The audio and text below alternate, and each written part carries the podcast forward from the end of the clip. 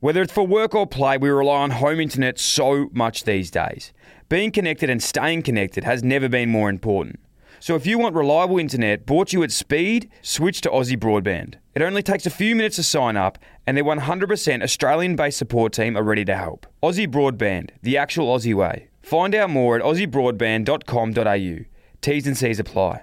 Thousands of Aussies trust Aussie Broadband to keep them connected to the world, even when they're on the go. Because as well as reliable home internet, Aussie Broadband also offers flexible mobile plans with super generous data allowances and no lock-in contracts. Their 100% Australian-based support team are ready to help you make the switch. It only takes a few minutes. Aussie Broadband, the actual Aussie way. Search Aussie Broadband mobile to find out more. T's and C's apply. G'day, guys. Welcome back to Dylan Friends. This week on the show, a good old friend of mine, one of my favourite people I've come across in footy, and all round legend, Lachie Keeffe. Lachie played for the Pies. He plays for the Giants at the moment, but he's got an unreal story. Yeah, really is like no other. Brisbane boy, playing soccer in his early days, and somehow ended up at the Pies. And yeah, it was a pretty interesting journey. Like went from literally never kicking a footy before to on an AFL list in the in the span of you know 12 months. Played even in some VAFA football whilst he was on an AFL list playing for the Pies. Throughout his journey, he's faced like a heap of adversity on and off the field. He obviously had a fair few injuries with his ACLs, and the way he bounced back from that, he's just got an incredible attitude. You know, always focusing on the positives and, and making sure he gets the best out of himself um, in any aspect that, is. But he obviously went through a tough time when he was dealt a, a drug ban um, with another teammate as well which was obviously a really, really big story. And I'm sure you're aware of that one. And we definitely go into it. I can't thank him enough for his openness and honesty in that situation. And um, yeah, I think you'll be you'll be super impressed with how he's been able to bounce back from that one. But yeah, just love this chat with Lachie. He's, he's an absolute legend. He he's off social media. He's a he's one of those guys that just doesn't read into things too much at all. But as I said, I'm super blessed to have, have known him and, and wanted to get him on the show to have a chat. So hope you enjoy it. If you're not subscribed or following the podcast, please do so. If you're listening on iTunes, please subscribe. If you're listening on Spotify, please follow. It does help the show so much. And also those reviews too, guys. Thank you. Illy XX. Hi, fam. It's Dylan's mum, Deborah. This is Dylan Friends. He's like, you can embarrass yourself. And I was like, bro, do you want me to do all seven verses? Bit arrogant. Didn't know all seven.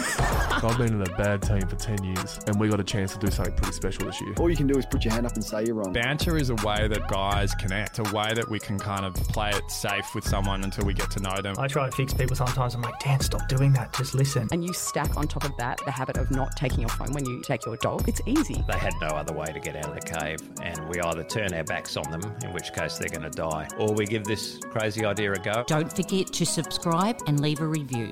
Lachie Keeffe, welcome to the show, my friend. Thanks for having me, mate. It's been a while. It's been a while. It's I exciting. remember sitting down listening to Josh Kelly's first one, and I thought oh, I might be next, but not quite. A few episodes in, but um, pleasure to be here, man. It is. It's been um, it's been a long time actually, and we have. Well, let's go to that now because we have a funny story of how, not how we met because we met probably nearly eight, nine years ago with a mutual friend Tom Bell, Yeah. Big Bell, um, when you were playing with the Pies. You used to live with each other. Uh, not quite. He lived with Josh Thomas, so not just around the corner, You but were yeah. you were around Yeah. a lot. Yeah. And with Tom Young, Tom Young was floating around, not again, but in the in the circles, Okay, in, the, just in that South Yarra circles. yeah, they were always lounging around. And then you know we sort of um, lost touch, and when we both were looking for new homes, new AFL clubs, I still remember this day, and I think I've told the story a lot um, from my point of view. But I remember, you know, getting this call, being like, "Can you be on a flight tomorrow?"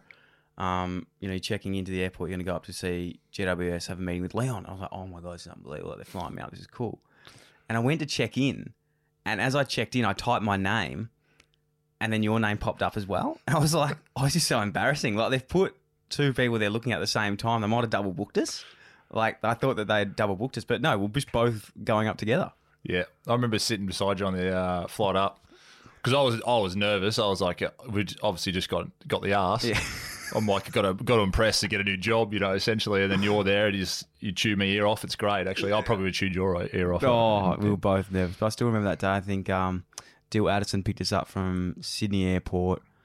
We flew. We drove out to Sydney Olympic Park, which I'd I'd really rarely done Sydney before, and it was like in amazement. I was just like, where the fuck are we going? Like this is unbelievable. But I still remember that day to a T, and um, yeah, it was a, it was a scary time. What do you remember of that? Like, I, I Dill picked us up, and then he did a little tour of um, the WestConnex Centre there. yeah, and it's slightly different to the um the Holden Centre or the what is it now the A AIA Centre or whatever it is, um, uh, which is you know decked out to to the nines. and I remember asking him one stage, I was like, "Where's the pool?" And he's like, "Nah, no pool." I was like, "Yeah, I don't need that. Don't Nah, about that. suck. Don't Recovery's need not for me anyway." But um, but it was um no, it was it's it's quite interesting because nowadays I talk about um I live in Surry Hills, not far from the SCG, and I, I was like, it'd be nice if I could just sort of roll over to the SCG and you know have a run around, but. Obviously, uh, enjoy my time at the Giants and wouldn't wouldn't have it any other way. But it is, um, you know, it's, it is it's not west west, but it's it's not Jake Stein Penrith west, but No. it's it's west. It's West, but it's beautiful. We love West is best, as they say. It's funny with um with the Swans, and I don't want to harp on this for a while, but they like a lot of the Giants guys. We all play out west. We, you guys, play out west, but we all lived in the east.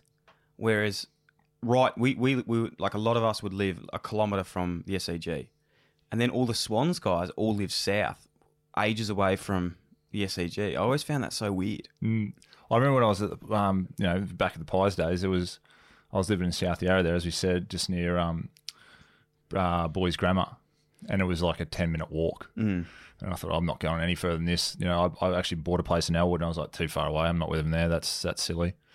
And then now it's it's a good 45 minute stint to the uh, to to out where we train, but um, uh, it gives me time to listen to the podcast, man. So uh, or or it used to be, and now Matt DeBoer moved into the Surry Hills crew, and so we um, we share rides all the time, and we just we just talk a lot of shit together, and um, and uh, and my time's sort of taken away from the podcast a little bit, but I, I try to delve in as much as possible. Listen to Maxi's one on the way here. It means a lot because you are an elusive man when it comes to like social media. Really, like, you've been off socials for three, four years now. Like you, you you're pretty much completely cut off from social media. Would you say?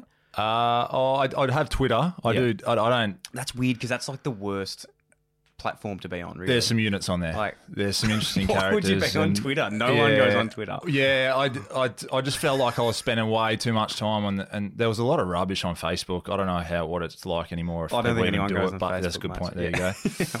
Instagram is you should just spend a lot of time, and I see blokes at the club now spend like TikTok. You just Oh, they're just mate. flicking fingers, man. It's like oh, these hours you go by, and you see a whole lot of crap. But um, yeah, Twitter. That you can get pretty deep in Twitter. I use it more as like a news feed and like an information feed. Hmm. I don't tweet a whole lot. I just retweet up some bits and pieces that I think are cool, and most of the stuff that's pretty boring. But um, yeah, it's, that's the only really social media I got, and which is uh, you know. I like to, I like to think I'm more a face to face kind of person, but I do miss out on like birthdays and that kind of stuff. That was what Facebook was usually yeah, used for. But for that. Um, mate, the reason I want to get you on today is because I love you. You know that. Thanks, man. And. I love everything you're about. You're an incredible person. Um, when I think of you know people I've played with, I think of like their stories, and you know because sometimes I look back at my story and I was like, fuck, you know, I probably could have tried harder because I was faced with this, but also you know I was unlucky. But then you go to you and you're like a person that's had a similar career, but you've always come out better the other end. So I really admire the way you've been able to do that. Um, so, and and I think the story's not well known. I don't know anyone who would know maybe know that. So today that's why I want to get on a show to sort of talk about your journey through the AFL and, and probably just you know what you've learned through life. I, I still think you're like 27, but aren't you like 36 now? So like, how old are you at the moment? I get that a little bit actually at the club. All the boys think, you know, oh, you know, this is only 27. I don't know if that's a good thing or not. Like, I feel like you get, probably get to a certain age where it's like, you know, everyone thinks you're a bit younger. It's like, that's great. But everyone, I feel like, you know, that maybe I'm a bit mature, but um, I'll be 32 in a couple of weeks, April. So, um, I'm now. I think. I think Matt DeBoer's the oldest. He's he's got a month on me, and then Wardy's got a week on me, and then it's myself. So I used to laugh at those guys like um, Heath and Shane Mumford, who he would still be running around if it wasn't for his body. But um, he loves the cash, man. That bloke. Oh, he loves Uh, the cash. And um, so you know, I'm, I'm one of those those older statesmen now, but um, you know, it's it's still refreshing. I still really love you know getting to the club, getting around the boys, and and learning off a lot of guys. You know, can continually learning. You know, like these young guys have coming in now. It's a little bit different than when I first started, Mm. but um, you know, they give me a lot of energy, and and I, I still love the grind. I still love getting in, putting the work, and getting better, basically. Mm. All right, let's go back to the start then, because uh, like I said, your story is really like no other, and I mean that when I say that because you're a Brisbane boy, soccer background, drafted to the Pies as a Category B rookie, and played your first couple of seasons in the VAFA. Yeah, yeah, pretty roundabout. The So, so I grew up in um, in Gympie, which is a couple of hours north of Brizzy, and then went to boarding school in, in Brisbane. Um, played soccer all, all, all my life, um, bit of touch footy, tennis. My mum was a tennis player. Um, but, uh, but like all kids, dabbled in just about every sport you could you could um, you know any excuse to pretty much get out of homework or, you know any kind of schoolwork. But um, um, and so yeah, off to boarding school um, in year ten because I was a bit of a shit. Um, Dad was like, "Oh, it's probably time." Um, that's what happened to him. He got shifted off to boarding school when he was about the same age. So off went to Brizzy, big rugby school. Um, still played soccer. Didn't really fit in with the rugby. I played one game of rugby, broke my knee, um, broke my nose, got headbutted, and did my hammy. So I was like, "That's probably not for me." That, that- Union or league? Union, big big Union school. John Eales was it was the John Eales um, grandstand, the Matt Hayden scoreboard. So there were some big names.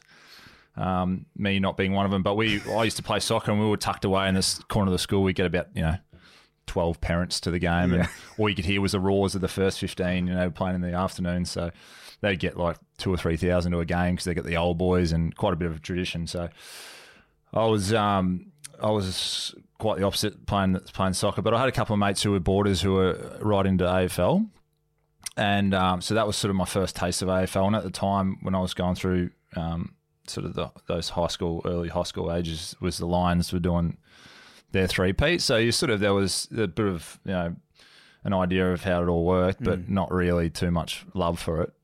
Um, I was always always still soccer, and um, but um, these boys got me into it, and there was an opportunity to play, um, you know, school um, school AFL, and it was on a Monday afternoon. And the only reason I said yes is because you get, you know, last the last um, class on a Monday, you get off because you get on the bus and Mm. you got to get down. I was like, "Huh, yep, that's me. And so I had a bit of run around, and just being sort of the height I was, and um, you know, slightly athletic. Um, it's you know, sort of rubbed off on me a little bit, and it, but it was it was it was still very interesting because you had a lot of rugby blokes just running around trying to bash each other essentially.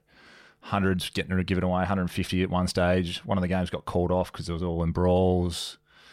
Um, I got caught in the middle of it. I didn't. I, I'm, I don't like fights aren't for me, man. Like, and I got, I got, I got walloped, walloped at one stage, and I got, I got thrown in on it. So we got 60 out of tensions on Sundays. And anyway, it was, like I said, it was a bunch of rugby guys trying to, you know, run around and show some masculinity. But um, uh, took a liking to it, and and um, and you know, I, I got these two mates that um, I uh, you know, still keep up up with. Um, one's a Swan supporter, one's a Freo supporter, and and uh, so they got me into it early days. And um, uh, I mean, like that that was the start of it. And then I I um, similar to Nick's story actually when when he got um, called by Collingwood, I I did a couple of trial um, sessions um, just with some rookie academies down in um, Brisbane. And I remember getting a call from Derek Hine. Um, and being at boarding school, like prank calls are rife. Like it was just on for young and old. And and the boys had got caught a bit of a win that I'd do some trials and all that kind of stuff. And here's a call from Derek Hine, which I thought was one of the boys, so I just completely ignored it. Anyway, um, he's called me back, you know, a day later, going, you know, have you know, did you get the call essentially? Um, and then ended up going down there for a bit of a trial, um, did a few things with them, and then one thing led to another, um, you know, through some A- the AS programs and and all that jazz, and was able to end up at the Pies as a Category B rookie. And I didn't go through the draft process because I hadn't played before, so. Um, you know, here's this 80, 80 kilo kid who's you know same height as I am now, six eight, and he, you know running into training. I'm like, what am I doing here? I didn't even know the rules. I didn't know. Like, I had no idea. Generally, no idea. I think there was a bit of, like I said, a little bit of athletic ability, but no, no idea of what was going on really. And who was who was coaching that stage, and who were some of the players that you sort of had maybe, if you even had known any, were you like going, oh fuck, now I'm teammates with these with these dudes. Yeah, so it was a bit of a crash course early. Like obviously, you know the big names like your Nathan Buckley's and these types, but Bucks had um, Bucks had retired um, the year before. Um, you still had your Scott Pendlebury's, your Dale Thomas's, these types. So Mick was the coach at the time, um, but I was sort of um, joined at the hip with Alan Richardson, um, who was our development coach, and um, I actually still remember. Um, Brad Scott was there as a midfield coach the first year I was there, and uh, essentially I wasn't allowed to train because he was like, "You're not big enough." Like he, he's this, so he's I was just doing two a days in the gym, so one in the one in the morning, one in the arvo, on some interesting diets. I don't know if the nutrition coach would get a pass these days, but I was eating whole chickens,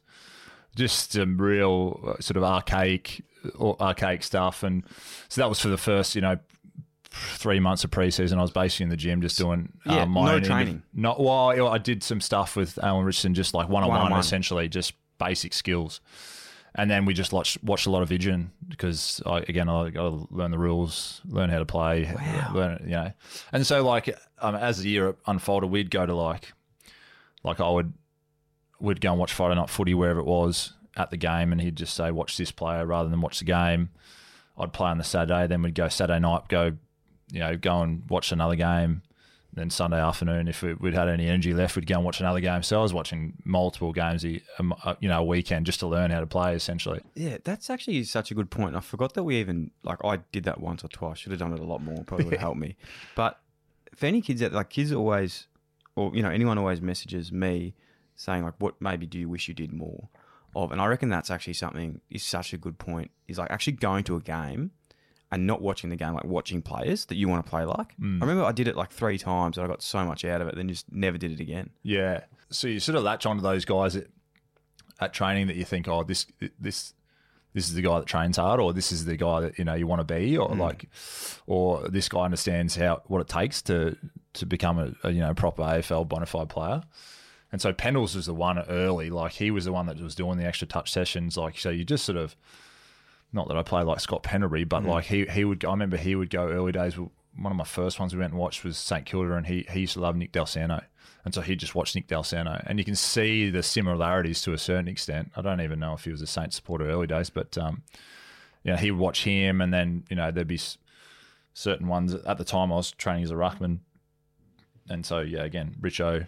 Um, Gavin Brown was there as well. We'd, we'd go and watch these games. You'd go watch so and so, or when we're watching our games, watch Josh Fraser, or um, you know the, these types. So um, you know, and that was just a way to again learn how to play, like learn the rules, but then learn how to you know what, what it takes to be a player Mm. at AFL level, and you know the skill sets and all that kind of stuff. So put in a lot of work early days, like a lot of hours, um, and then because I wasn't officially on the list i- in my first year, I, I graduated in 2007, and come January um, 08, I was I was at the club, um, so it was sort of like a quasi year not on the list. I would um, I was working at the club as well, so I'd train and train in the mornings and then work there all afternoon. Doing what? Oh, whatever, whatever they whatever they had for me, really, like merchandise shop, a little bit of sponsorship.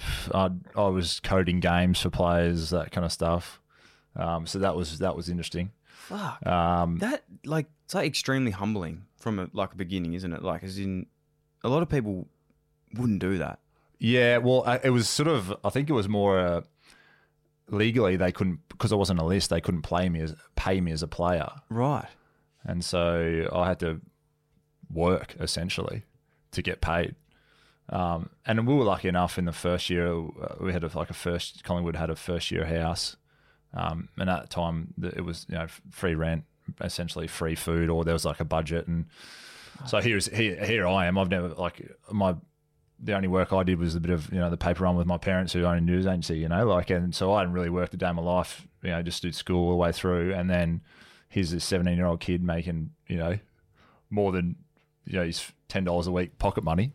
And so I was just like, I'll do whatever. I, I had no idea that there was any other way, essentially. And I remember some of the boys at home would be like, "What are you doing that shit for?" I'm like, "Oh, well, let's just get told to do it. I'll just do it." You know, like that's how it worked. But um, yeah, I just felt like at the early days, I spending hours at the club, hours. And then, as I, as you alluded to, I played a little bit of AFA. Um, uh, essentially, I was I wasn't good enough to play VFL. I was just yeah nowhere near. And then I went. And Geoff Walsh at the time, who was the GM of footy, he's his sons, uh, a couple of his sons um, played at Old Trinity in the VAFA. So I went down there and, and um, spent a bit of time down there, and uh, and I think halfway through a year, I got dropped from the the, the seniors at VAFA, and they weren't that good either. Like they were they were A grade, but it was like bottom three, and so they were going to get relegated. I think they got relegated in the end, and so I was just running around like I had this chook down there again, trying to learn how to play footy. Um, got dropped to the 19s, and we end up we end up winning a 19s premiership, which is which is quite funny. I got, the, I got the medal somewhere around there, but And then that was, and then this, that was towards the end of the season. And then I was lucky enough through the AFL gave us gave me permission to play like the last three games of the VFL season. I remember my first game, um, Park, uh, absolute pouring rain, and here I am in the ruck. It's Trent West and Shane Mumford. I think I had, I think I had one hit out and three touches for the game. and at one stage, I tried to don't argue Shane Mumford, he ate me alive, man. He, I was, I got pretzeled hard. Did and he I was remember like, that- "This did- is not did he for me." remember that when you came Oh, back? No, I've I've mentioned it to him before, and he just sort of giggles. and yeah, yeah. I don't think you know. I don't remember. I I definitely remember it, but he, yeah, he, man, he ate me alive, and then I was just like, this is probably not for me. This stuff, you know, like I'm clearly not up to it, and I'm thinking they probably don't think I'm up to it as well. Then I, I can't even remember the last two games, but I think I, I played all right in the last two and somewhat deserved, or they saw enough in me to give me another year. But um, yeah, in- interesting first year. I did, you know, when I, and I also played a little bit of um, early in the year. I only just remember now, but I was playing. Uh, I ended up playing for Queensland, so I was I went back and played Sunny Coast Power because I was from Sunny Coast. Played a, this is pre Vafa, Yeah. um, and then end up playing in the state champs with Queensland. There was Div Two state champs at the time. This is before Allies. Yes, yes, yes. And so I ended up playing with guys like, um, you know, Dayne Beams, Charlie Dixon, Zach Smith. We actually had a quite a good team, but we got we got we got smashed every game. Mitch Robinson was running around for Tassie. Um, you know, it was it was, it was quite I remember funny. this. Yeah, I remember. Like this was when Gold Coast. This was is when the starting. Gold Coast was Yeah. starting to do their thing, Yeah. and so all those guys end up rolling into the Gold Coast Yeah. team. I actually played against the Gold Coast in TAC Cup. uh, when they were oh yeah Gold yeah when their when they were first year Gold- yeah yeah. yeah yeah. super scary. So uh, yeah, I mean, I did just about everything in my first year. Worked at the club, played you know local footy back home, you know VFL, VAFA. It was I travelled the world essentially. It doesn't actually surprise me at all hearing that. I knew a little bit of that. I didn't know ninety percent of it, but you don't. And it's one thing that's a credit to you is you don't have an ego. Like, do you think that that sort of held you in good stead? I think it, it obviously has. It was definitely ingrained in me by my man. Like Mhm. that's that's the way he operates, and and so you you, get the um, you know, you see it you see it happen every day. You see it unfold. So you you know you naturally gravitate. You know, you're probably a bit just as much like your old man. You probably don't even know it. You know, like Mm. um, although I was a bit of a shit at school, I ended up um, um, like I said, I I was I was high school in Gympie and had every intention of graduating there, and then just was a bit of a thought I was too cool for school kind of thing. I wasn't wasn't a highly intelligent guy. I was you know I was a C student, you know B C student. Uh, if I was lucky, um, bit of a smart ass, and then had a bit of run in with a couple of teachers that you know I wasn't fans of, and they probably weren't fans of me. But and then and then Dad thought you know best to ship him not ship him off, but uh, off to boarding school to Mm. some learn you know a few things. And when I got there, it was a bit of an eye opener because I was no I was sort of a nobody again. I didn't have any friends. I didn't. It was I was just like yes sir, no sir. Um, and so that was that was a humbling experience, and um, that taught me a lot of you know you know, a lot, a lot of good things. Um, you know, how to act as a, you know, just a human being towards people and respect and all that kind of stuff. And and I wasn't a, you know, going to get suspended kind of guy, but I was, I was a bit of a bit of a smart ass, and and that definitely put me on the straight and narrow. And um, you know, I think you know, if I didn't leave Gympie and go to Brizzy, then there wouldn't have been opportunity to do the footy. And, it- it's funny how it all snowballs and how you know you get to the point you are. You know. Yeah. When did it all change for you at Collingwood? Was there like a moment you go, fuck, like maybe I can actually do this? Yeah, so it took like it was funny because like all the way through, um, you know, you think you look at you know a certain player and you go, geez, I could do I could do that, but I, I probably couldn't do that, and so you know there was it was a bit of a slow burn. Um, you know, a lot of people say, oh, you know, overnight success and all that. I didn't play till I was 21. I think it was my, th- my third, it was essentially my fourth year.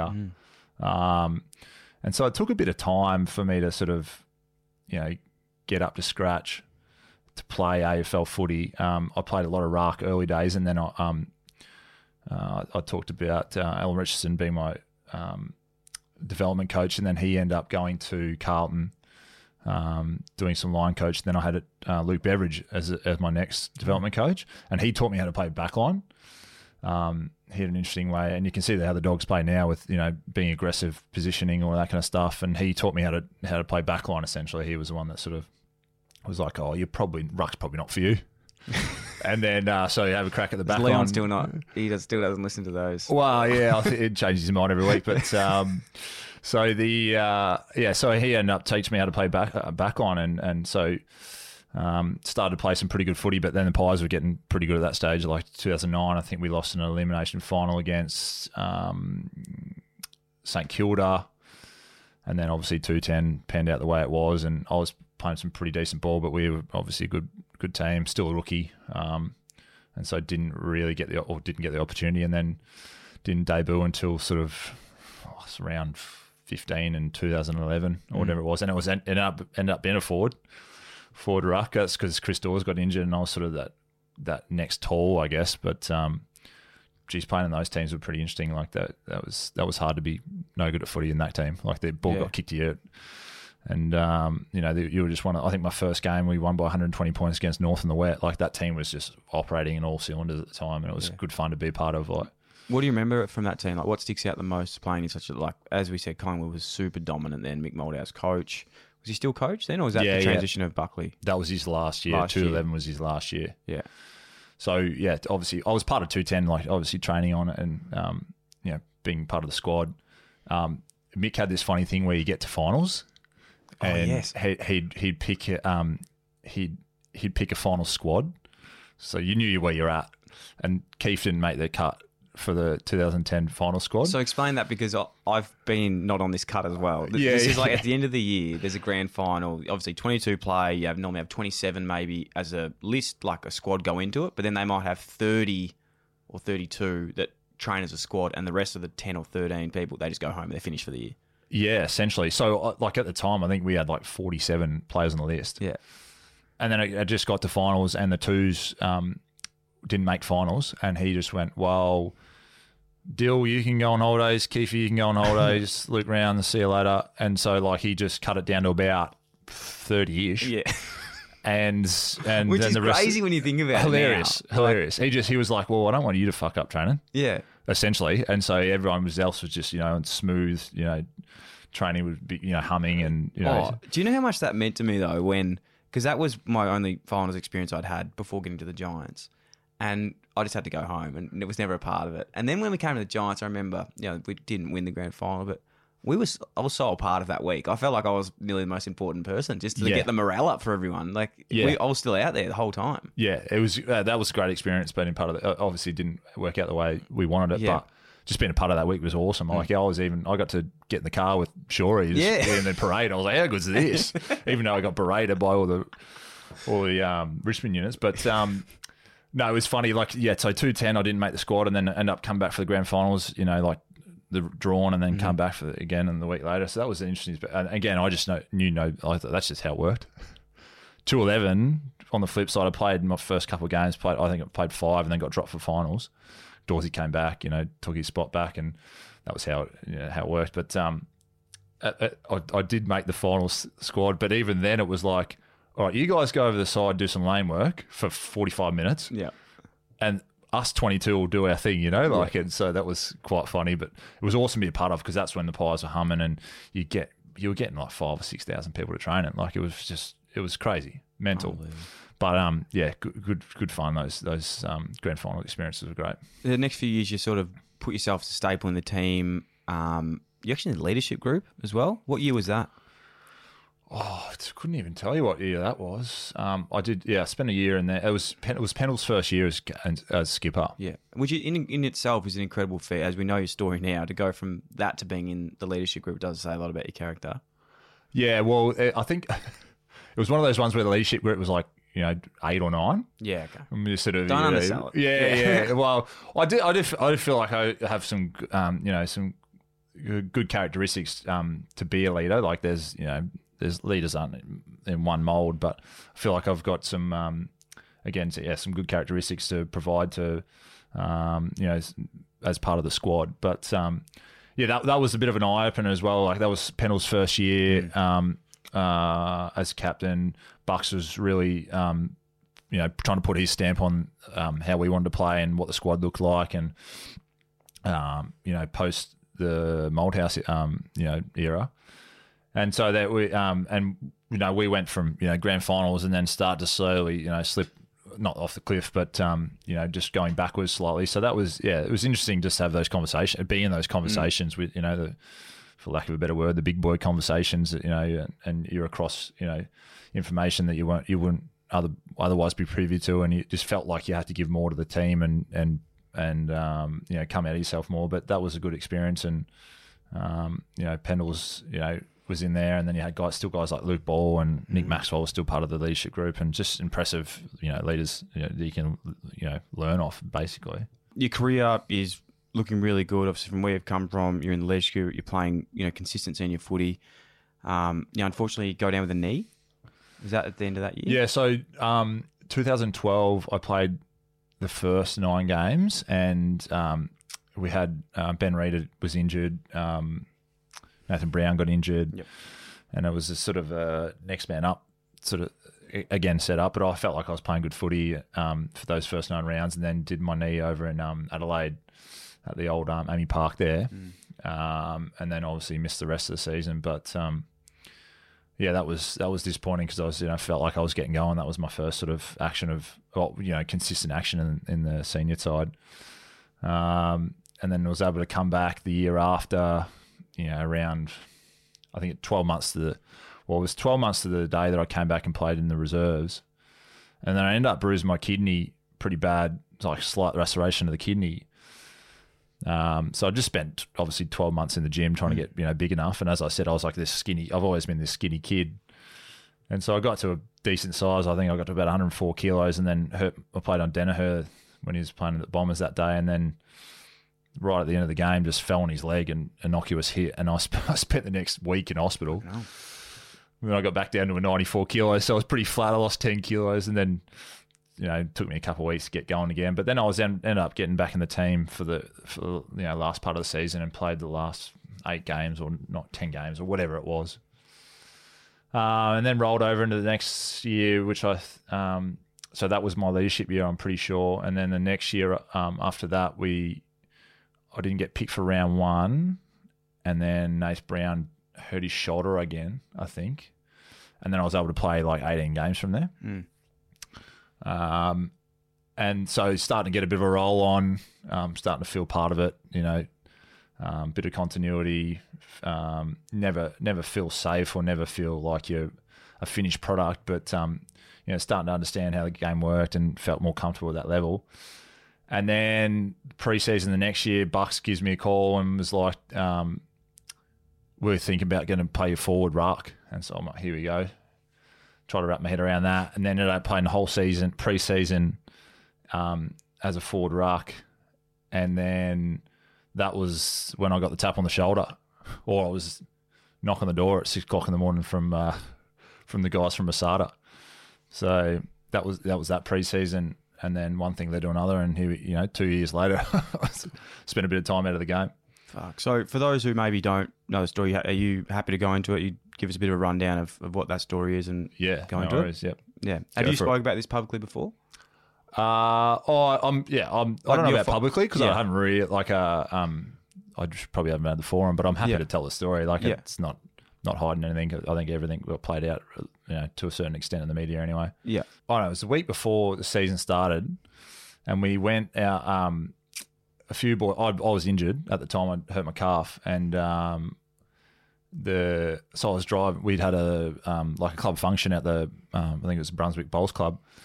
End up driving a few boys home um, from there at whatever time, and then end up going to bed. And then I get I get a t- I get a knock on the door at six o'clock in the morning or whatever it was, um, and I'm like I'm not answering that.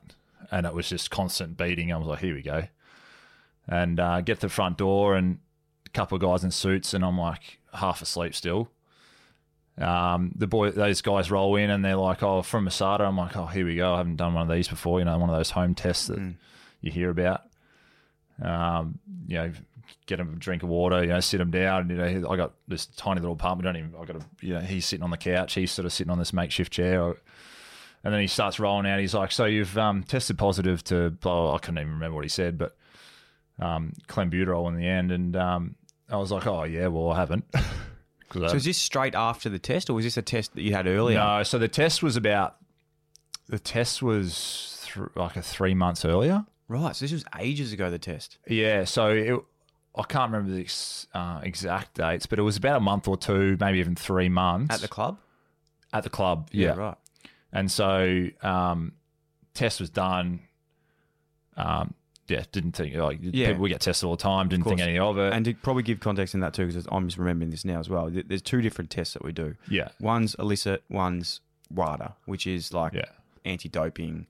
That's a more serious one where they actually, you know, watch you like piss out of your genitals. Yeah. Like that, you literally have to, you know, show them your dick and you actually do it. Yeah. Um, and that one's for, you know, WADA, SADA, and the other one is just for like a Dorevitch AFL illicit drug test. Yeah, so you, they also do like um, they do, they they take blood samples Bloods, sometimes, yeah. SADA and WADA, or SADA, uh, which comes under the WADA um, banner, but um, and Dorevitch is the other one that does, does the illicit um, drug test ones, and so they're yeah pretty constant. You know, every random every couple of weeks they're in there. Always. you might get done you know once every two or three months or whatever it is. I remember when they used to come to me, I was like, mate, if I'm on performance enhancing drugs, I'm, I've got serious Yeah. problems right now. I need to get my money back Yeah. for whatever, Yeah. yeah, all that kind of stuff. But um, yeah, yeah. So so I get this knock on the door early in the morning, and then they run through the whole rigmarole of like you've tested positive, and then I, at the time I was like I was so ra- frazzled that I I was like, well, I haven't, and so you got that wrong. Yeah. So I've ca- I ended up calling um, Neil Balme at the time who was the GM, and I'm like, oh, so these guys are rocked up, and they're telling me that I'm you know positive, and I'm like, well, I haven't, and he's he's going, oh shit. And then so I have to, I you know, I, I was like, oh, I'll come to the club. I'll have to hand my phone in. And even then, I just wasn't. I was so early in the morning, and I just had no idea what was going on. I just wasn't thinking straight. And then, um, they're like, "Oh, do you know where? Uh, do you know? Do you know where Josh Thomas is?" I was like, "Oh, I assume he's at home somewhere." And then, so I ended up. They're like, "Oh, can you show him? Show me where he lives?" So I ended up driving them around to Josh's house. Oh, uh, sorry, they go, "He's not at home." I was like, "Oh, he might. He might be at his girlfriend's house." And so I ended up driving to her house because they live just around the corner in Toorak. So I've, and even then I'm like, what's you know, like what's going on here? I just had no no real grasp of you know the magnitude of what was happening.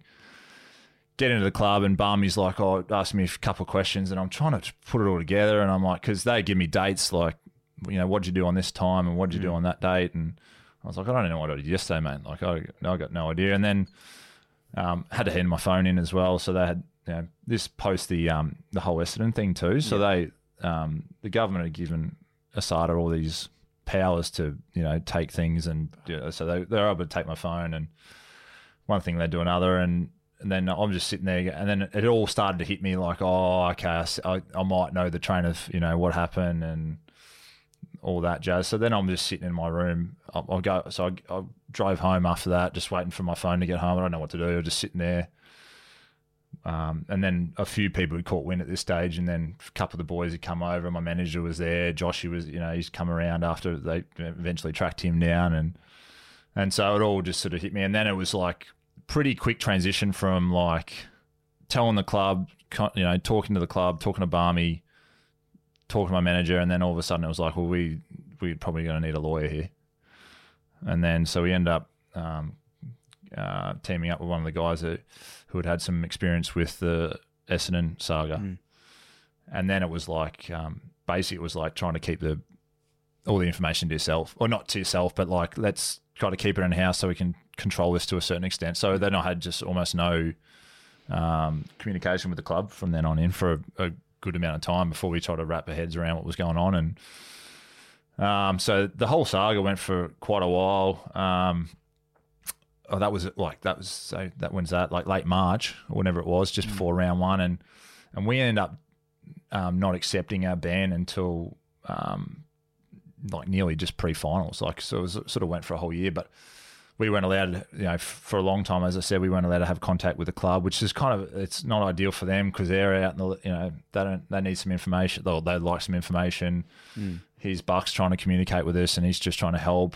Um, you know, we can't really tell him, you know, all the information that he potentially wants, or or you know, would be helpful for him, and and so I felt like a bit of an idiot in that regard, but um, you know, a lot of the boys at the club were, you know, understanding to a certain degree, and and you know, were, was you know, stick by us, and I ended up spending the whole year. I think Joshy ended up going back to Queensland pretty quickly, but I ended up spending the whole year in um in Melbourne, um, just because I started doing my uh, MBA after that. So um, my thought process through the whole time was like, well, I don't want to waste. Once I realised that it was probably going to be that two year ban, um, I was like, well, I don't want to waste the two years. I, you know, I want to be able to, if you know, and at the time as well, I was like, well, um, probably not going to play footy again. And so, what's next, kind of thing. And then, um, so I started the MBA. Um, was lucky enough that, I'd finished my undergrad already, and and um, got stuck into that. And then one thing led to, led to another. Again, I'm not too sure of the time frame, but it looked like that would potentially be able to get back into the, into the AFL system. Um, and so that was reassuring because you knew you, you had some sort of path set out for the next couple of years. Um, whereas on the flip side, if it wasn't back in the AFL system, it would have been you know uni and then what's next kind of thing. So I was able to, you know, it gives you a bit of peace of mind Yeah. that you can you know structure you know something that looks like, the, or you you know where you're going to be in a couple of years time, and and then fill in the blanks kind of thing. Through that time of like the shit hitting the fan, becoming public, Collingwood the biggest club, like I can remember how big that was in the AFL. What was like? How did you deal with that mentally? Like, how were you in that time? Were you all right? Um, yeah, I wasn't too bad. Like um, it was it was it was funny because again, it was it was all some of it was quite surreal, and then it's like I haven't been in these situations before, and um, one thing that probably helped is the uh, unfortunate for him, but like fortunate for myself that Josh was part of it as well. Yeah. Like, and so you sort of feel like you're going through it. You're obviously going through it together, Yeah. and you're in this. It's, it's just the same playbook for him. And so, um, you know, you've got him, you've got your, um, you know, family, extended family, you've got your friends who are sticking by you. Um, they just understand that what you did was a mistake. And um, actually, the, the hardest bit was calling me old man. Yeah. I was, I was shitting myself. And so I, I ended up call I called mum first. So I went the, the easy way out first. And I was like, oh, mum, when dad gets home, tell him that, you know, I got to talk to him, blah, blah. And then I end up talking to dad and he's like, you did what? Mm. I was like, oh, um, I had, you know, I did some drugs. And he's like, you got an issue? I was like, oh, no, I've just only a handful of times. And I, you know, shouldn't have done that. And, you know, I, I won't do it again. And he's like, all right, no worries. Get on with it, kind of thing. And he was he was pretty good in a way. Like he, I think, he was just worried again for my health. Yeah. To start with, like if you've got an issue, like let's get let's let's get on top of it, and then quickly turn to all right, well, what's next? You know, how can we help, kind of thing. And so he that my family were great, friends were great. Um, Joshy was obviously um, calm head as well, manager. Um, the AFLPA were great at the time too, lawyer. So I just had a, a great bunch of people around me that, to steer me through the situation. As I said, early days it was mind just boggles. It like you're just a bit frazzled. You don't know. And these guys just set out this path.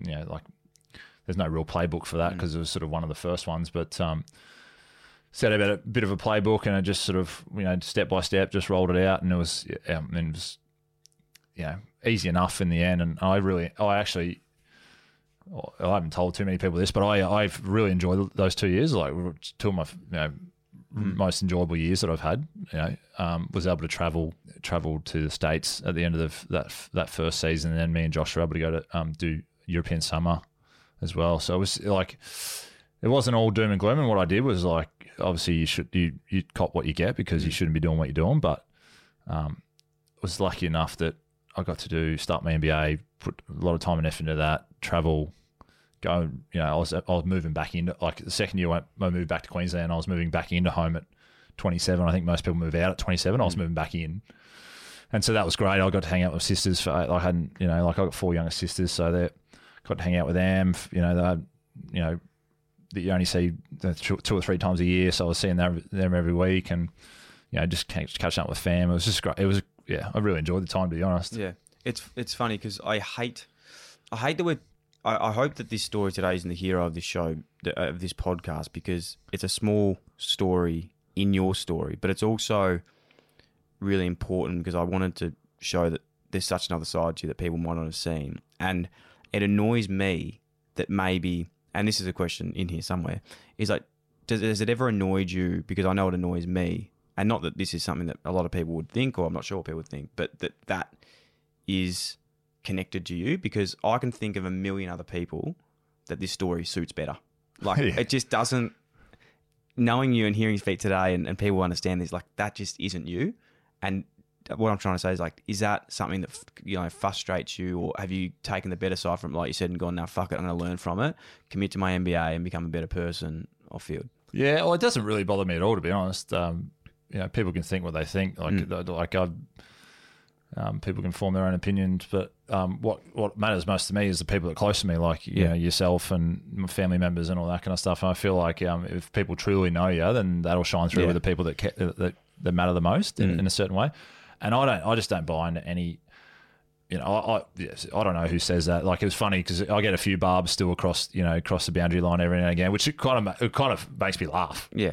because it's you know I remember my one of my first games back I was playing um, in the twos um, at the Holden Centre there and um, and it was against Box Hill I think Mitch Lewis actually took me for a bit, like he, he he was one of his first years or something like that and he he started playing some pretty good footy. He kicked like two or three and a quarter, and the Box Hill boys were behind the goal, and they were just giving it to me, Yeah. and I couldn't help but laugh because what are you going to do? Like it's you know that's all part of it. But um, um, even like when I go and pay the pies nowadays, some of the pies supporters, you know, you get me stuck in me about Yeah. But like, I mean, you you make your bed, you sleep in it, kind of Yeah. thing, and it's it doesn't it's water off a duck's Yeah. back for me because it's just yeah, I, I I really don't care what people It's, think. it's mate, it's, it's that's you know, and we've never had this chat before about this, and not because uh, like it's been weird or anything, just because like I don't think it's necessary.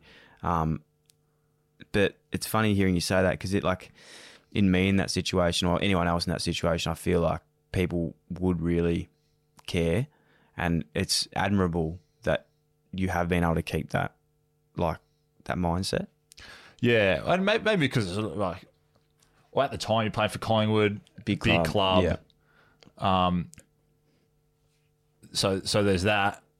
There was also at the time was the Essendon drug saga was Yeah. still going, so we were almost put in the like Whatever. like it was sort of sec. It was like the it was like the sec. this, You know, after f- first couple of weeks, it was like whatever. Essendon's still doing their thing, you know. Mm.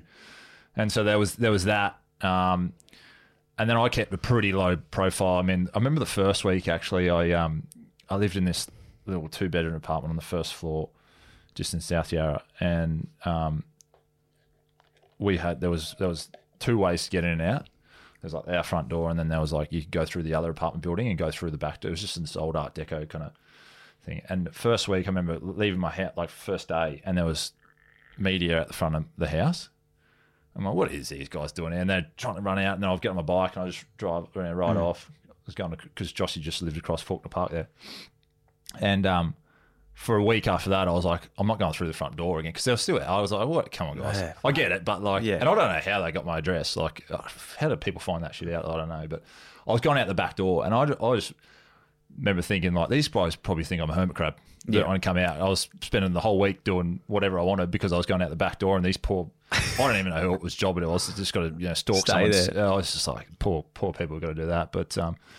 And, and and maybe you know, like me and Josh were kind of small fry Yeah. in a way. Like we were, we're not big names. Um, not you know, not some of the better players in the comp. So it's sort of maybe that was a bit whatever. Josh again moved back to Queensland pretty early. Um, I spent just that first sort of eight to nine months in um, in Melbourne, and then end up moving back to Queensland in the second um, for the second year anyway. And it was just sort of like business as usual because you're back home, you're living with parents. No one knows what footy is up there anyway. To a certain extent, it was, just, it was like you keep you know close eye on your team and, Yep. and how the boys are going, and um, and then we were just training away in the background. Has there been a moment in your career where you've realised something the most? Like it might have been that time or another time where you've just learnt something about yourself and been like, "Fuck, this has been a good experience," or like, "What have you taken out of it?" Not so much. Like I've, I've pride myself in sort of just being pretty level headed at Yeah. all times. Like obviously, like that's a bit of a curveball, and you you got to deal with it. But um, again, I was just so lucky to have good people around me that just like steer me on the straight and narrow in, in in a lot of regards. Almost like set out some goals from like once I realized, all right, two year ban, What's next? what's next? Mm. Um, you know, like how am I how am I going to you know, become a bit like not a better person, but like how am I going to get how am I going to make most yeah. of it? How am I going to how am I going you know? There's here's an opportunity to do some things that I might not have been able to do, travel, see the world, um, do my MBA. You know, really um, knock that over. Um, you know, from a, almost like a full time perspective rather than a part time as, as you would be able to do um, if you were playing footy. So, um, and that was so, that was really challenging actually, just doing the MBA because I'm not I'm not the smartest or the brightest guy going around. I just feel like I put enough time and effort into something that you you get enough out of it. Well, you'd be how many players in the AFL would have finished in MBA?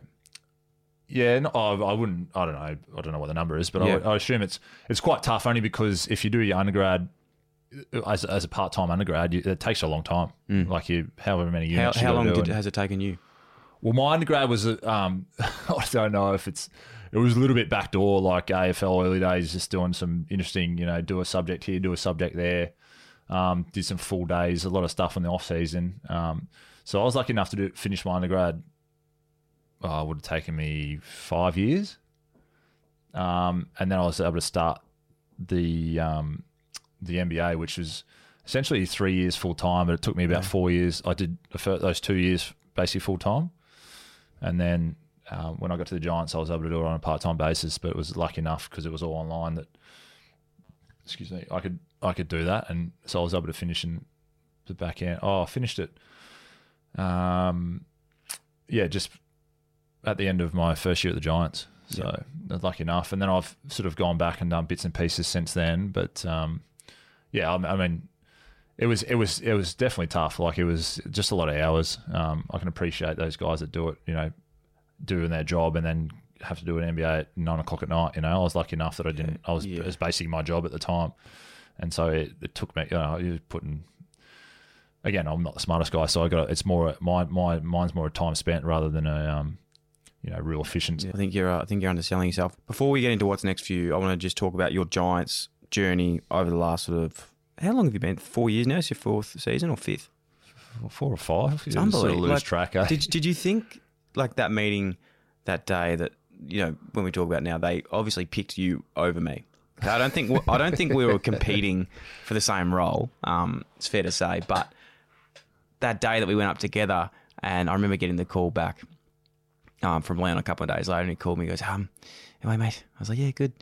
He goes, "Yeah, we're gonna go with Keeffe." I was like, "Okay, fantastic." I was like, "Yeah, no, it's probably a good call. To be honest, it's, it fits a bit better. You've been there for five years and you've done incredible things." Um, but yeah, I think it's been like nearly a whole new.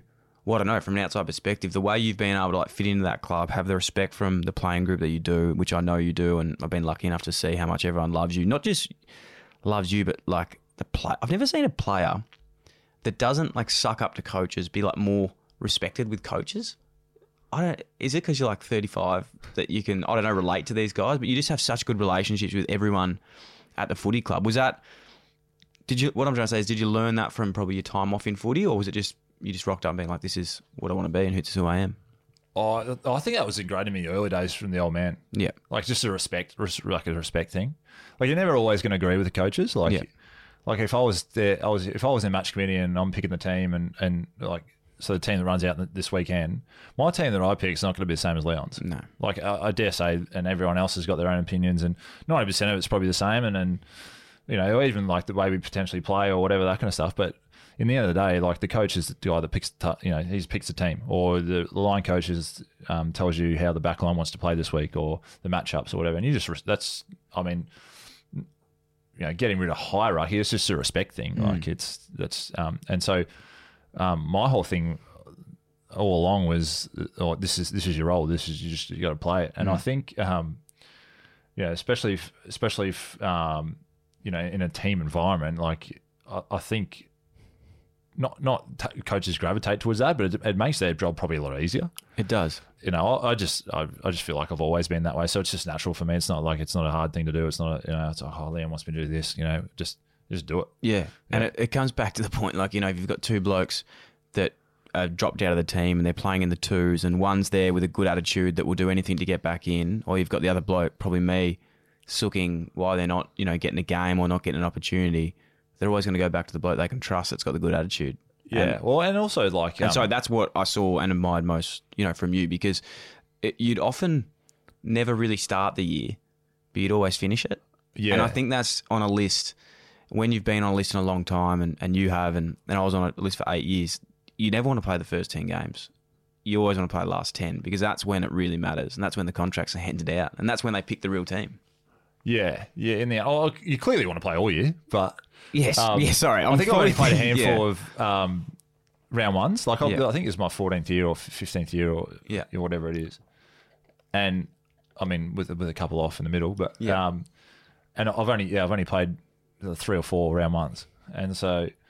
But like I- I've like I came from I started from so far back like soccer you know, soccer kid he's eighty kilos coming in you know, trying to you know, learn the game didn't even know what out of the bounds four was, you know, like and and and then so I feel like I'm still not even a finished product. You know, I'm mm. 32 now, and that's you know when you know age is an interesting topic in AFL circles or in sporting circles in general. But I still feel like I'm playing the best footy I have, you know, and feel stronger than I have, feel than I am, you know, like. And so there's no, I don't put a, you don't put a ceiling on yourself, like in terms, or, or like there's always this constant pursuit of trying to get better, like whatever that looks like, you know, like the game evolves, you play different positions, um, you always get stronger, you can always get fitter, you know, like I always, that's, that's what, I, that's why I love playing sport because you, you're at the highest level and we're talking about the smallest percentages here and you're just trying to gain some sort of, you know, advantage over, over your, your, or your teammates and your opposition um, and just finding out things about yourself that you just didn't think were capable of, you know, like, and so I love surrounding myself with people who uh, like getting after it and, you know, like challenging themselves and, and want to get the best out of themselves. So, And that's like a knowledge thing too. That's why I like to, you know, that's why I did the MBA and, uh, you and I, we, it was a bit of a joke. We always read books. I always, I love reading books. I love learning about stuff, you know, random, you know, whether it's, you know, finance or philosophy or, you know, psychology, nutrition, whatever it is. I just sort of like, sort of like taking it all in and, you know, I thought I knew it all at 25, but I'm now 30, well, nearly 32, and I'm, I know how far away I'm, you know, from so many subjects and so many meet new people, learn new things. You know, it's I just love taking it all in. in footy or anything, but what's been something you're most proud of yourself with? What would you say? Is anything stand out to you? Like the MBA is obviously a big one, but If you if you told if you what that that old cliche, you told myself, you know, that 17 year old kid who's graduating is going to do an undergrad, do the masters. I went back and did a, um, another um, graduate course in applied finance. Um, then he's that kid that played soccer when he was 17. And he's, I mean, I've, I've only chalked up 80 odd games, but I've, you know, 15, you know, 14, 15 years on the list, still going, 32. You know, like when I got the ask from the Pies the first time, I was like, oh, eight years, nine years, that's not bad. You know, like I'm pretty chuffed with that. Yeah. You know, again, from from the kid who, you know, grew up in Gympie that knew nothing about, you know, didn't even know what a latte was or a focaccia. Actually, I got a funny story about my first, if we can backtrack, but my first, um, my first day at the Pies, Nick Maxwell invited me to lunch. Like, this is good. I'll, you know, Maxie, I've seen that he's got respect already. Like he's one of the, you know, he's, I think he was 25 at the time, whatever. Um, yeah, come to lunch. You know, I was like, yep, no worries. And it was like me, him, Nathan Brown, and then we went there and it was like, um, you know, a couple of the oldest crew, like uh, you know, Shane Wakelin's, your Ryan Lonie's, um, and then Bucks was there as well. And I'm looking at the menu and I'm like, I don't even like Gympie doesn't even have cafe, uh, cafes. They got Macca's and they got KFC. You know, I'm like looking at this menu. I'm going, um, focaccia, what's that? And he's like, oh, it's, you know, you get chicken schnitzel, put a bit of bread on it, a bit of. Oh, I was like, yeah, all right, that that sounds good. So come out. Um, there's the old cheeky monkey on Swan Street, and um, and it's got you know the focaccia. It's got the chips, and I'm like, you know, whereas, and then Bucks is there, and he's go, you're gonna eat that? I'm like, of course I'm gonna eat it, man. I'll just order it. What do you think? I'm, like, I'm gonna eat it. And I, at the time, I didn't even know he's having a cheeky dig at me because he's like, you don't eat chips. You're a professional footballer, and I'm like, what do you mean? Nut- I don't even know what nutrition is, you know. And so that was like, and looking back, I'm like, he's a bloke who's you know trying to set the standard early, you know, like, and here I am, not even what focaccia is. Yeah. I don't even know what a latte is, and I don't even know that chips are bad for you. So, uh, and then turn full circle now, yeah. Now You're I'm having fighting machine. LSA and hemp seeds on my Weet-Bix, you know, like there's just little things like that. Hey, one thing um, I love talking about is what's next for you, what's next in life, because um, as you said, you've probably still got another five years left, but you can always tell, and now that I'm out of the game, I, I feel like you can always sort of look back on your career and you can always tell guys um, that are going to go well post footy. And it's not necessarily the best players, it's actually sometimes quite the opposite because it's the ones that have had to fight and hustle and do study outside of it. And a lot like Matt DeBoer, I'm extremely excited for your transition out of footy because I know it's it's going to be even bigger and better than your footy career has, and that's saying something because it's been incredible. What's your goals for outside footy, and, and what do you want to sort of get into? Where where are you at? I don't even know what an MBA fucking means to be honest. So you're gonna have to really. I don't even know if it matters anymore. yeah, does it? no, I don't think so. Um, yeah, so like uh, I've done it a little bits and pieces, and I don't know. I don't. Um, to answer your question straight up, I don't actually know too much. Like I know exactly what I want to do. Um, but again, like uh, like align myself with these these people like Matt DeBoer. Like you just like again, he's another guy played X amount of games at Freo, come over here, done really well. He's now played two hundred something plus games. Like just he's just a he's just a machine. Mm. Like and, and a lot of people would just look at you know, who don't know him. And I think I, I was definitely one of these guys. Like I'm like Matt de Boer, that yeah, that bloke from Freo, he, Yeah. he sucks. Yeah, literally. And then he, and then he gets to the club, and you're like, "Geez, he's a good fellow." And Yeah. actually, it actually hurts you to say, oh, Yeah, like, "He's a really good fellow." I know. I hated him. Um, I f- like he he uses the terminology like leveling up. Like I feel like I'll level it up just because I met him. Mm. You know, like people like this are like just give, bring you so much energy, and this bloke's always on. Like he's Oh. always on, and he's and he's always after it. And I'm like, and then I look back and go, well, what am I doing? You know, like if he can do it, like you know, like, and then so you're trying to level up, just trying to follow him. You know, and so like I've been I've been blessed with you know meeting a lot of people like that along the way. You know, um, you know, you know Nick Maxwell you had on the other day, like just just a superhuman. Learnt so much from him in terms of leadership and just how to go about it as a you know good human. Um, people like Matt de Boer, even Josh Thomas is like he's he's doing great things now. He's he's he's essential. I mean, move to New York and do some stuff? Is he? He did a bit of. Um, he was fortunate enough to um, meet a guy in Boston um, uh, that, that works at a venture capital firm. He, he went over there and um, he's just done a sort of three month internship over there. Paid his way, um, but put himself in a, in, a, in, a, in a financial situation where he's um, uh, able to basically take you know six to a year, six months to a year off, and Wow. and have no issue about doing that, and be able to go and again pay his way over to Boston, get the experience, um, come back. Hopefully, you know, it, I, I, not hopefully he'll find a way. Like you, you just know the guys, as I said, will find a way.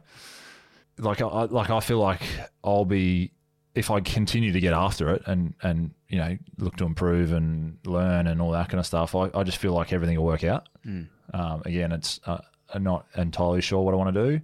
Um, and COVID's thrown a bit of a spanner in the works as I'm looking to do because I've done all the, the, the theory to a certain extent.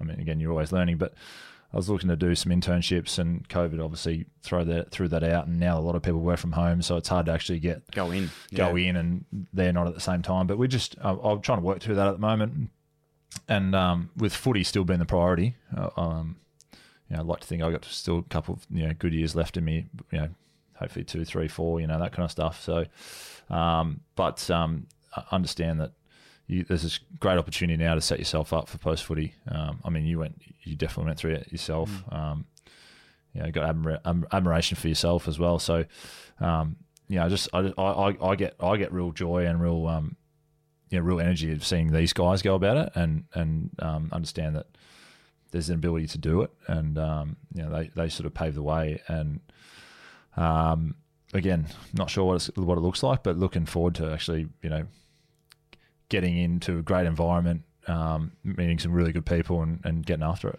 It's exciting, mate. I'm very excited for you. Um, and yeah, I think I've, I've said it a lot today, but I really admire what you are as a person, your values, and everything you've taught me. Like through that time, I remember you said that, you know, the leveling up thing with Made Matty de Boer, and I, I definitely got that from him. But I think just that nearly that culture of, of a lot of guys that were there, like yourself and and others, that just made me go, "Fuck, I need to, I need to do something with my life." Like you know, these people have got got um goals, and I don't want to harp on this too much with like heaps of quotes and stuff. But we do say it a lot. Like you are who you surround yourself with, and I think that's a beautiful part in a footy club.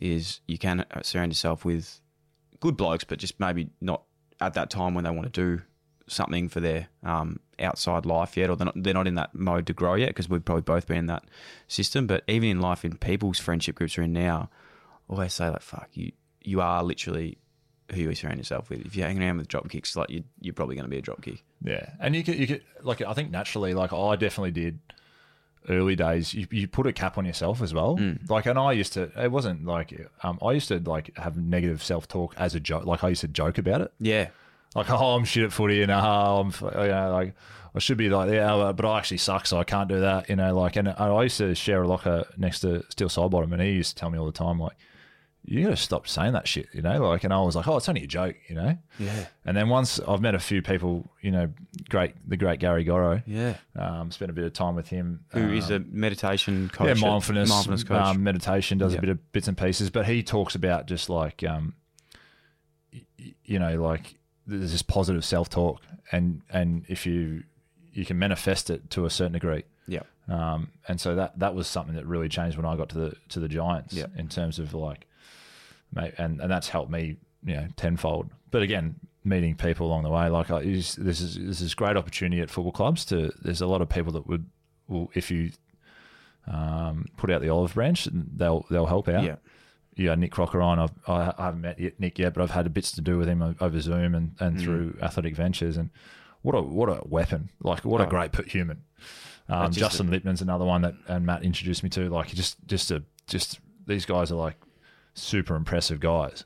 And in my head, it's like it's so far from you know like anything the realm of possibility for me early days. But now the the more I get to know them and the more like Nick talks about himself, like Nick talks himself down. Well, they all do, but Yeah.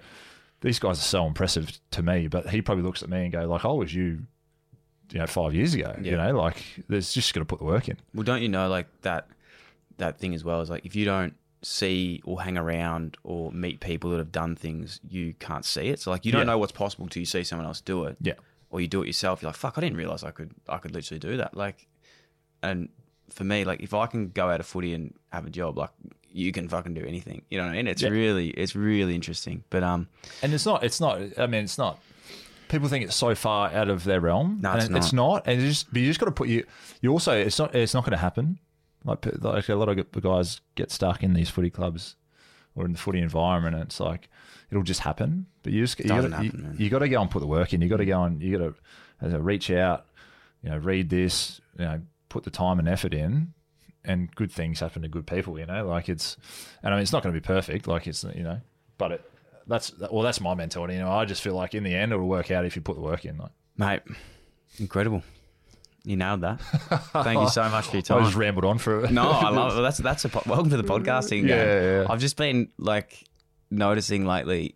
I've been seeing all these trends on TikTok, which you don't watch, and it's like life as a podcaster, and they just talk absolute shit and keep coming up with quotes. I'm like, oh my god, that's exactly me. Like, I'm gonna stop doing that. But then I'm like, well, that's fucking what podcasting is, so I can't I can't stop. Um, you enjoy it? Is that your Loved it. first one? First one, yeah, yeah, long time listener, yeah, good. But uh, first podcast. Oh yeah, I love it, man.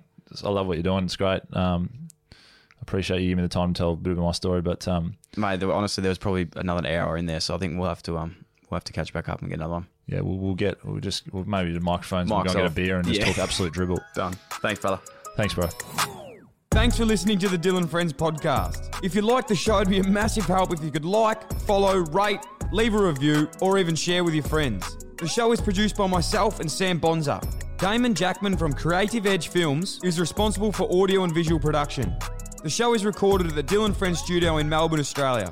If you'd like to get in touch or suggest a guest or advertise with the Dylan Friends podcast, please email us at inquiries at dylanfriends.com. Thanks so much for tuning in.